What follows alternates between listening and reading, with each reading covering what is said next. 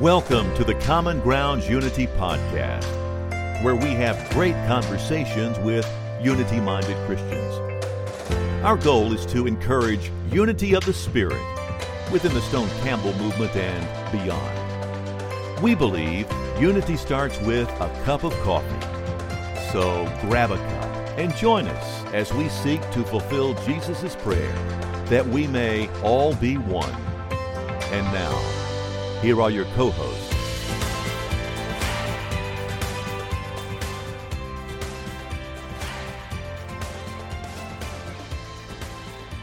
Welcome back to another Common Grounds Unity Podcast. I'm Kevin Witham, and I'm thrilled to be back with you and thrilled to have our guest returning for a third week in a row. He's got a very interesting and intriguing book out there that I think you'll want to pick up and engage in your conversation or in your congregation and in your conversation as well.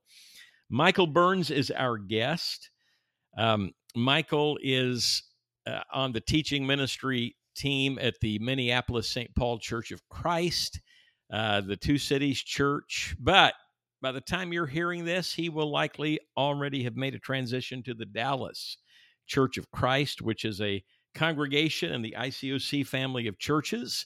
Our Common Grounds Unity podcast brings together folks from all the streams of the Stone Campbell Restoration Movement. And if this is your first time joining us, welcome. You can go back and listen to the previous two podcasts with Michael and all of our other podcasts, which bring some great guests in for dialogue and conversation, and they come from Churches of Christ, International Churches of Christ, Independent Christian Churches, Disciples of Christ. We're just trying to have these good conversations that lead to better dialogue and help us to build bridges, finding common grounds with others in this movement. And we hope you do that at your local level, just by bringing together gatherings of fellow believers, both in this movement and outside the movement. Have a cup of coffee and have some good conversation and find that common ground. So, Michael, welcome back. Are we wearing you out? I am all right. I'm glad to be here. If you're willing to continue to subject yourself to me, I will continue to join you. Oh, it's no problem. Subjecting ourselves to you. You've not worn us out a bit. This has been a good conversation. The book, again, that Michael has written that we've been focusing on, he's written a number of books, and all of them can be found at his website, michaelburnsteachingministry.com. I've mentioned that on each of the podcasts, michaelburnsteachingministry.com. You can pick this book up there. You can also get it on Amazon. Is there an ebook edition of this, Michael? There is. Well? You can get that. You can find that through my website or at the publisher's site. Yep. Okay. So to recap, for those of you that may be joining this podcast for the first time in this series, again, I'd encourage you to go back to the start. Michael's book is dealing with we as disciples engaging our culture and being kingdom-oriented people and influencing our world for the good. I think that's a good summary of it. And he talks in the book about, the Christian's place in politics. Some are way over on this side. They are all in and seem to have just a steadfast allegiance to a certain set of political beliefs and even party. And allegiance to country at a level where maybe that comes ahead of, kingdom allegiance. To those who, may say, I'm a kingdom person, I'm a disciple of Christ, and I find no place in my life for that kind of engagement with a culture, politically or otherwise. He tries to help us navigate a course that helps us to make our first allegiance, Jesus as Lord and the kingdom of God, but in a way that helps us to be better salt and light in our communities and in our culture. So it's been a great conversation. Last week, we started focusing on the 9 principles of engagement that he talks about in the book. And so I wanted us to just kind of touch on each of these and highlight them for the course of our conversation here, and hopefully whet your appetite. Not that Michael didn't come on here to sell books, but I know he'd love it if you picked up coffee to just engage the content, the conversation. You know, you don't write books unless you think what you're writing has value and importance. So I'm happy to promote the book for him and hope you'll consider it. So last week we got into the first, you know, principles and rules are two different things. Michael, why don't you just start us there, just kind of get back into this. Tell us a little bit about principles as opposed to rules and why each of these principles are important in this conversation. Then I'll take us into the sixth principle, I believe, is where we are. Well, it's funny because a lot of us really like rules because rules are easier. Principles are challenging. Rules tell us exactly what to do regardless of the circumstances. Here you go. And I think we've all fallen into that way of thinking, including myself at times. I'm like, man, if God would have just made it clear, just told me what to do and what not to do, that'd be much easier. But that's not really, I think, God's intent, is because God knows how to do that if that's what he wanted to do. That's not what we find in the New Testament. Instead, we find these principles, because principles, we have to think through how to apply them to different situations. We have to become mature. We have to become discerning. We have to start to grow and become more Christ-like. And so principles are murkier. It's like, okay, here's the general idea, but now how do I live it out? And I've often joked, you know, can you imagine if when you were married, if someone gave you a list and said, here's the 6 rules, do these 6 things with your wife every day and she'll be happy. I don't think that would work. It just wouldn't. But there's wouldn't general, in my marriage. Right. Yeah. And as soon as you got those rules down, it would change anyways, and you'd be in trouble again because they wouldn't apply. But you have, you know, instead you approach your marriage with like principles, and you have to figure out how to apply them. What does it mean to love my wife in this moment? What does it mean to be empathetic with her right now? Like, how should I do that? You know, the wheels are turning and you're kind of panicked. Like, is this the right way to do it? I don't know. And you mess it up and you learn and you grow. And that's what principles are. And I think that's what we find in the New Testament. And so when I wrote Escaping the Beast, I didn't have all the answers, but it was more like, how do we apply, what are the principles that I see that are really prevalent in the New Testament that would make sense to apply to politics? But I really meant it. I loved it when you said, you know, pick up a copy to engage in the discussion, because I really meant it as, let's start a discussion on this. What would it look like for the people of God to really all embrace this kingdom mindset, and how would we apply these principles that we find in the New Testament and approach the world with these in mind? Boy, that's an excellent definition. Good analogy from marriage there. I think that helps people get their arms around this well. We talked last week about, I think, the first 4 principles. I'll go through them again just quickly. Focus. I think we did allegiance. 5. Sorry, I think we got 5 down.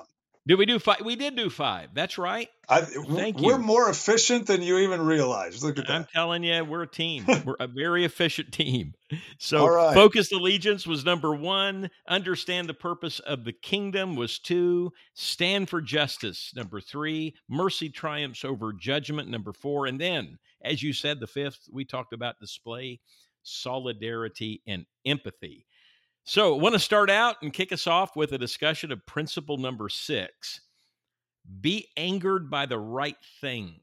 Help us to understand your thought there. Sure. Well, this is one of those areas I think of when Jesus challenged the Pharisees, you know, and he says at one point, Matthew 23, and you paid attention to all these little fine points of the law and tithing on mint and dill and cumin, but you've missed the big things of mercy and justice and those sorts of things. And I think it's so easy to lose sight. We mentioned last week in the Sermon on the Mount, right after Jesus calls to seek first the kingdom, the very next concept he goes into is do not judge. Because when you're trying to live out a kingdom life, it's so easy to be sincere about it. And you're going after following Jesus, and you're going after putting to death the sin in your life. But then we start to forget, and we turn around and we expect the world to make those same choices. But the world hasn't yet chosen to follow Jesus. And Jesus said, don't throw your pearls to pigs. You can't force this on people. It has to be attractive. You have to invite them to it. But we forget that oftentimes. And so we get angered by the wrong things. We get angered by people who are lost and acting like lost people rather than true injustice in the world, and rather than appealing to those people in mercy and love and showing them a different way.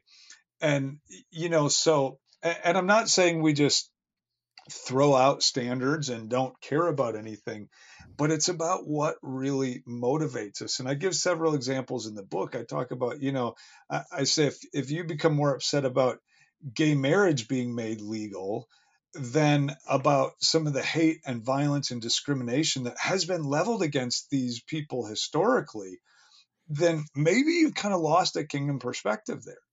And if you're getting just cheesed up, mad and angry because some local clerk at the Target says happy holidays instead of Merry Christmas, but you don't give a second thought to the wasteful use of resources and materialism and out of control consumerism in our culture that lead to abject poverty for some and ridiculous wealth for others, then maybe we've lost a kingdom perspective. And you know, I give a bunch of other examples. And again, I'm not saying just, oh, forget certain sins or whatever, that those things are okay. But it's, are we being angry about the things that anger God? Mm-hmm. You know, and when you look at, again, where Jesus went, who he challenged, what he got angry about, it was about injustices. It was about shutting people out. It was about not showing them mercy. Jesus showed people incredible mercy and compassion and relationship and love. And then once he had created that bond, then he would say, go and sin no more. Let's talk about you following me.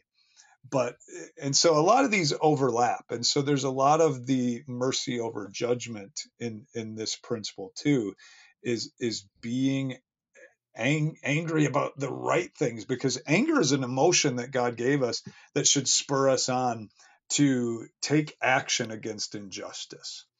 And I think we lose sight about it a lot of times, and we get more angry about people sinning. We forget that our battle is not against flesh and blood, but it's against the principalities and the powers and Satan and his schemes and some of these bigger things. And so that's just one of those principles to keep us focused, is where we can really lose focus so easily. Boy, excellent points. And you know, you made an observation there that just really sticks with me. Look at the things that angered Jesus. You know, turning his father's house of prayer, the temple, into a den of thieves. You know, his scathing rebukes were saved for those religious leaders who shut others out of the kingdom and in their self-righteousness kind of marginalized other people. And you know, there's just, man, there's so much there. And, you know, I hear people getting so heated and directing, you know, these invectives against politicians that they disagree with. And here, you know, Peter comes along, right. Honor the king, honor the governor, submit to him. And that sticks with me. What are the things that angered Jesus? So, wow, good stuff. Let's talk about number 7. Use kingdom weapons. Talk to us about those kingdom weapons. So I've kind of alluded to this one, and again, these start to, you know, definitely mesh together. And this is probably the clearest passage where I build this principle from, is 2 Corinthians 10:2-5, where Paul talks about not using the weapons of the world.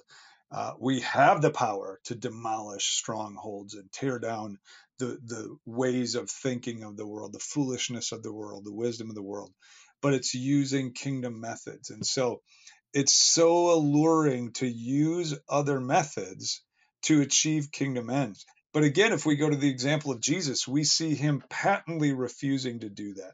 When Satan comes to him in the wilderness, this is the challenge that's going on. Hey, I'll make you king because that's what you're here to do, become king, but just do it through these methods. And Jesus rejects that out of hand. It's almost what we see there is Satan doesn't have a problem with Jesus being king as long as he does it his way and not the way of the cross.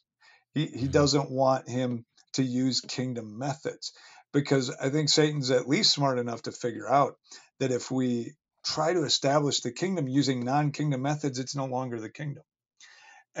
And so it's remembering that, you know, for example, I will see Christians talk about we need leaders who are strong and powerful and won't take any mess and will fight back and push and hit back and use their power when they have it. And yet Jesus said really clearly, that's how the Gentiles use power.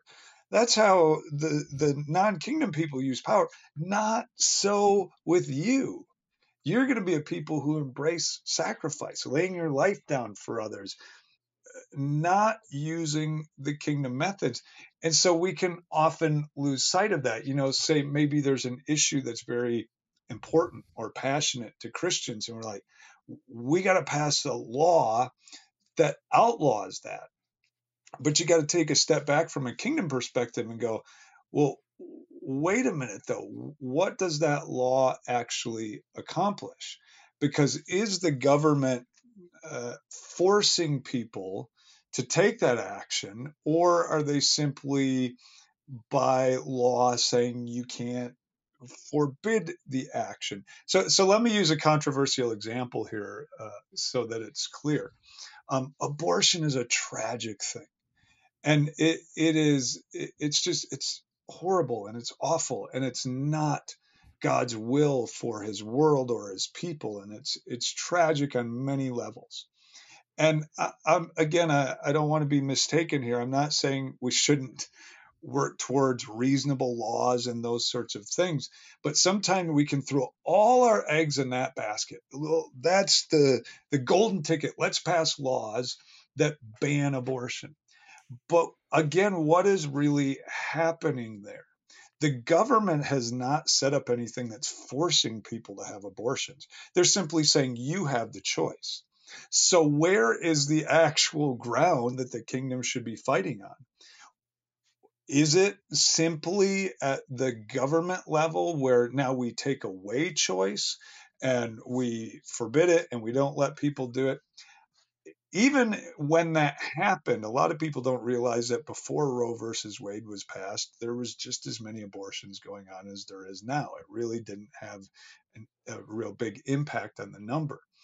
Again, I'm not against reasonable laws and those sorts of things, but the ground where that's actually taking place is the choice of the people who are stuck in these situations, who are making the tragic choice to have abortions.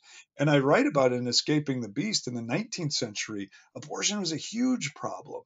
But the Christians of the 19th century, rather than relying on kind of, hey, let's go to the weapons of the world and use politics and laws and power, they said, let's go to where the people are.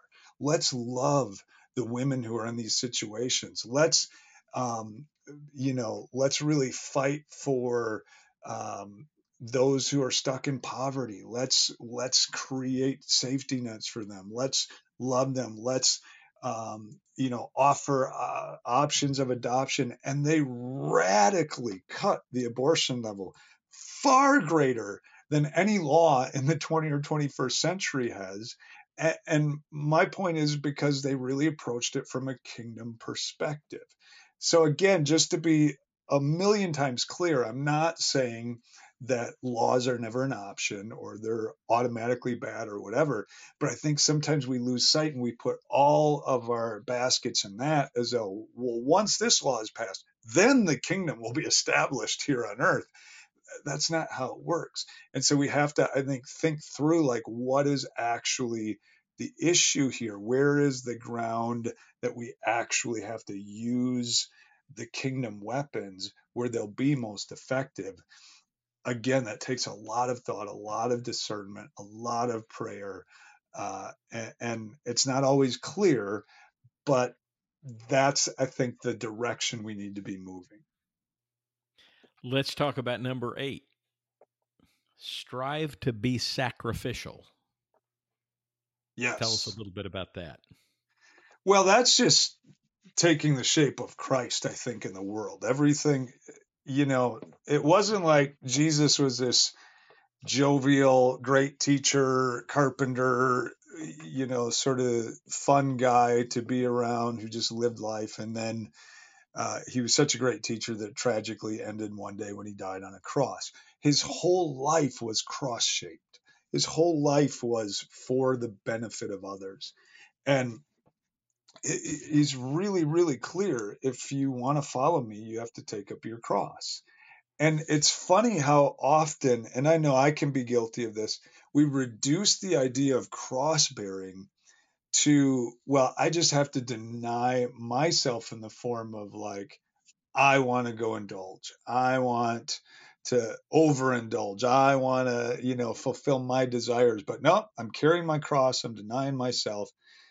That's a tiny portion of what it means to carry the cross. To carry our cross means we live sacrificially for the benefit of others. We lay our lives down.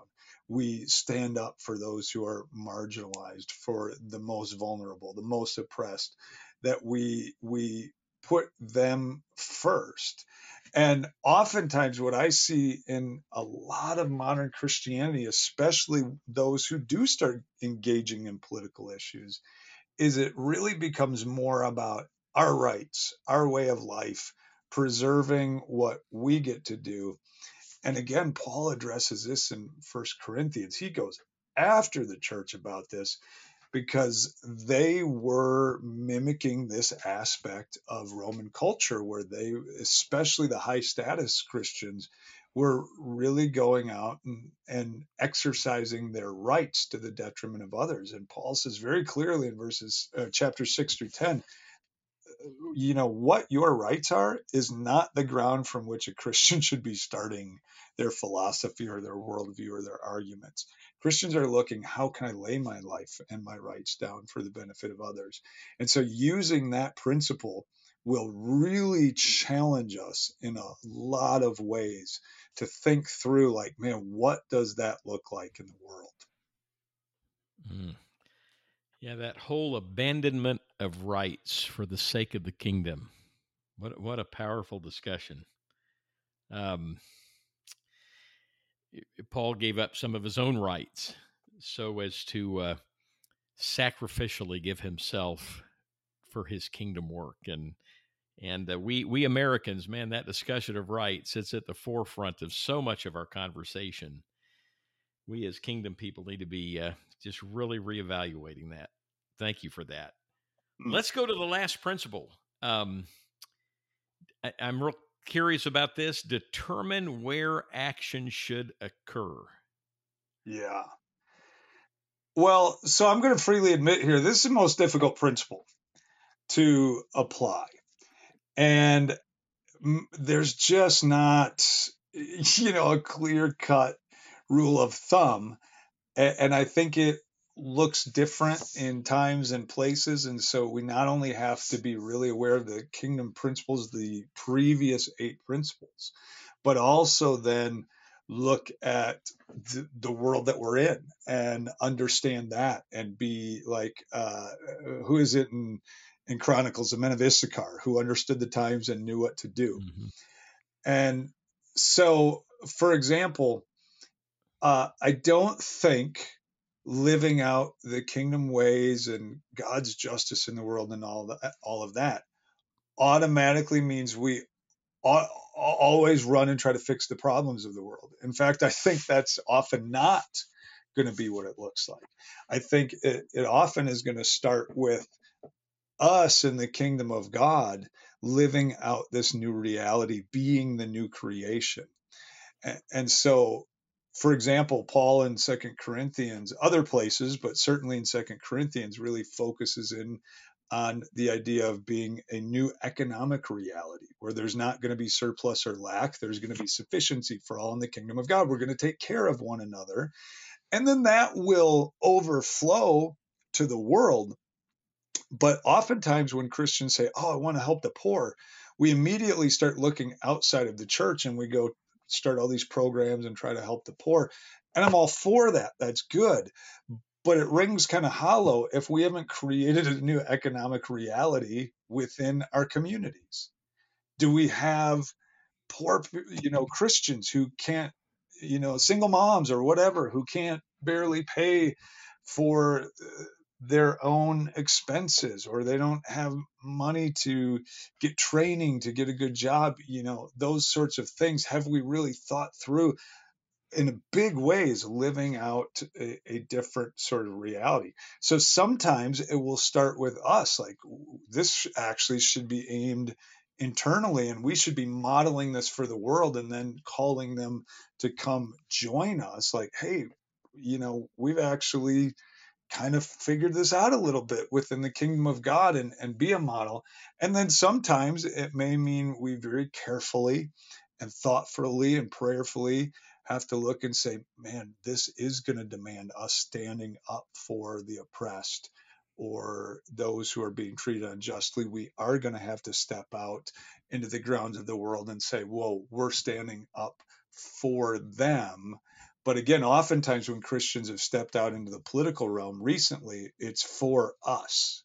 It's for our rights and what we want to or don't want to do, rather than for the oppressed to stand out and say, let's stand in the gap for them.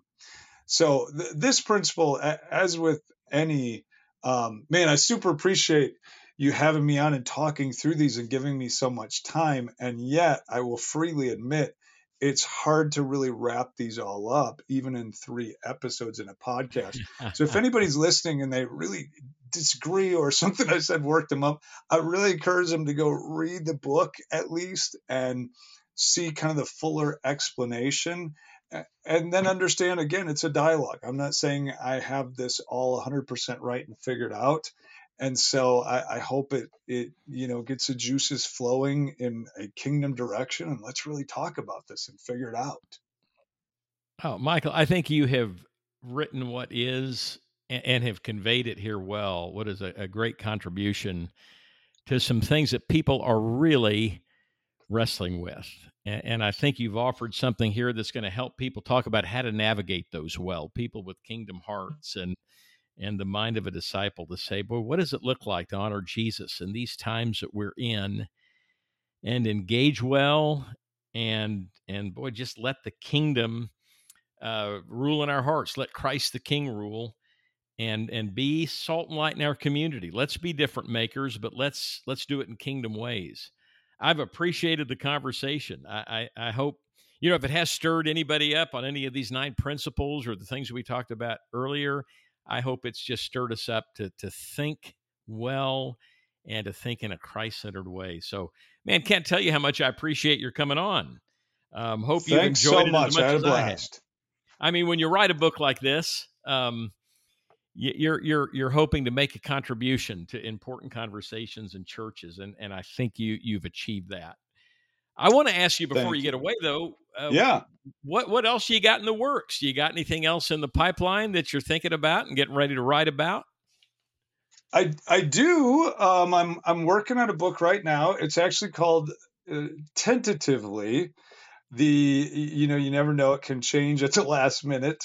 But it's called tentatively the Great Lie, the Spiritual Battle of Race.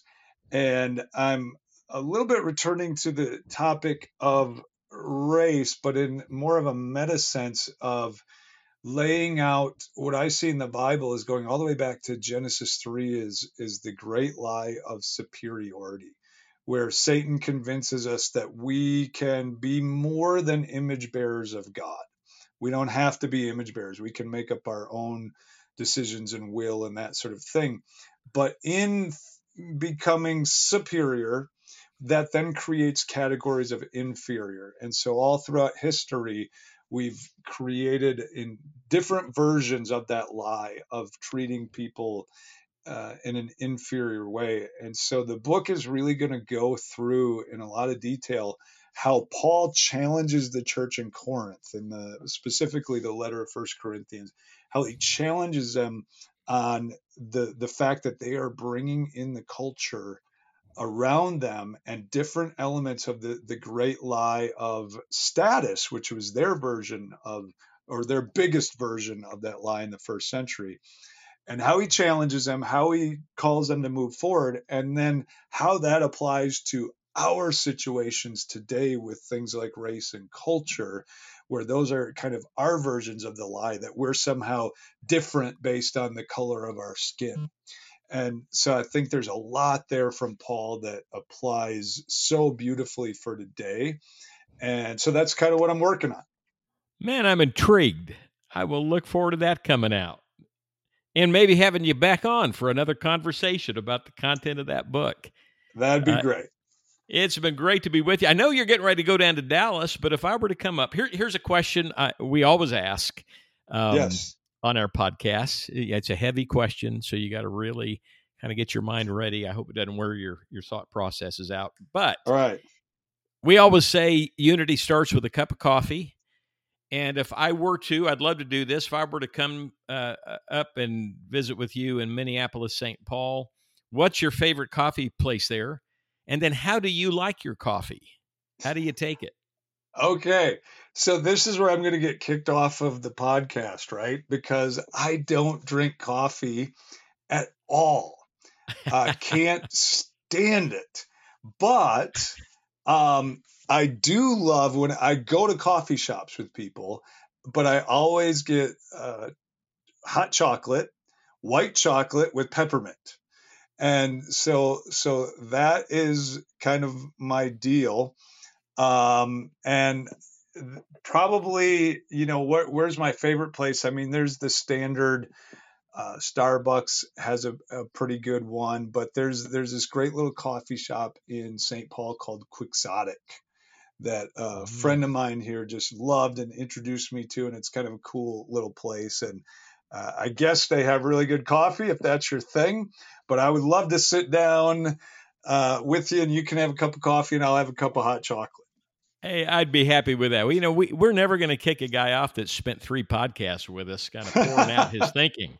And you wouldn't believe that at the beginning, right? Oh, Michael, no problem. As a matter of fact, I don't know if our producer, John Teal, if he keeps a running record, but I don't know if you're in a majority or minority. I can't tell you how many guests we get to the end of this conversation with. They say, man, I don't like or don't drink coffee. So, you know, if it's going to get a cup of tea or going to get a cup of hot chocolate or a cup of coffee, just go get a cup of something and have that conversation. Are you a Twins fan, Vikings fan? Not at all. I grew up Wisconsin, Badger born, Badger bred, and when I die, I'm Badger dead. So all the Wisconsin teams are that's my jam. All right. Well, Michael, it has been just a great privilege getting to know you, and I've enjoyed the conversation. Thank you. Any last thing you'd like to say to our listeners? No, just thank you so much for the time and having me on for all 3 episodes. I really appreciate it. Well, we appreciate your coming on. Folks, join us next week. We'll drop another podcast, another conversation. We pray that you have been blessed by this one. Have a great week. Thank you for listening to the Common Grounds Unity podcast. Please check out commongroundsunity.org to learn more about who we are. There are plenty of resources, and you can subscribe to the weekly email articles, join the Facebook group, or find our YouTube channel. We've also provided a link in the show notes for comments.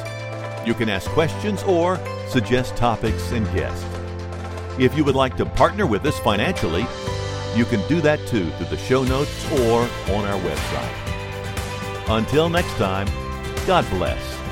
And remember, unity starts with a cup of coffee.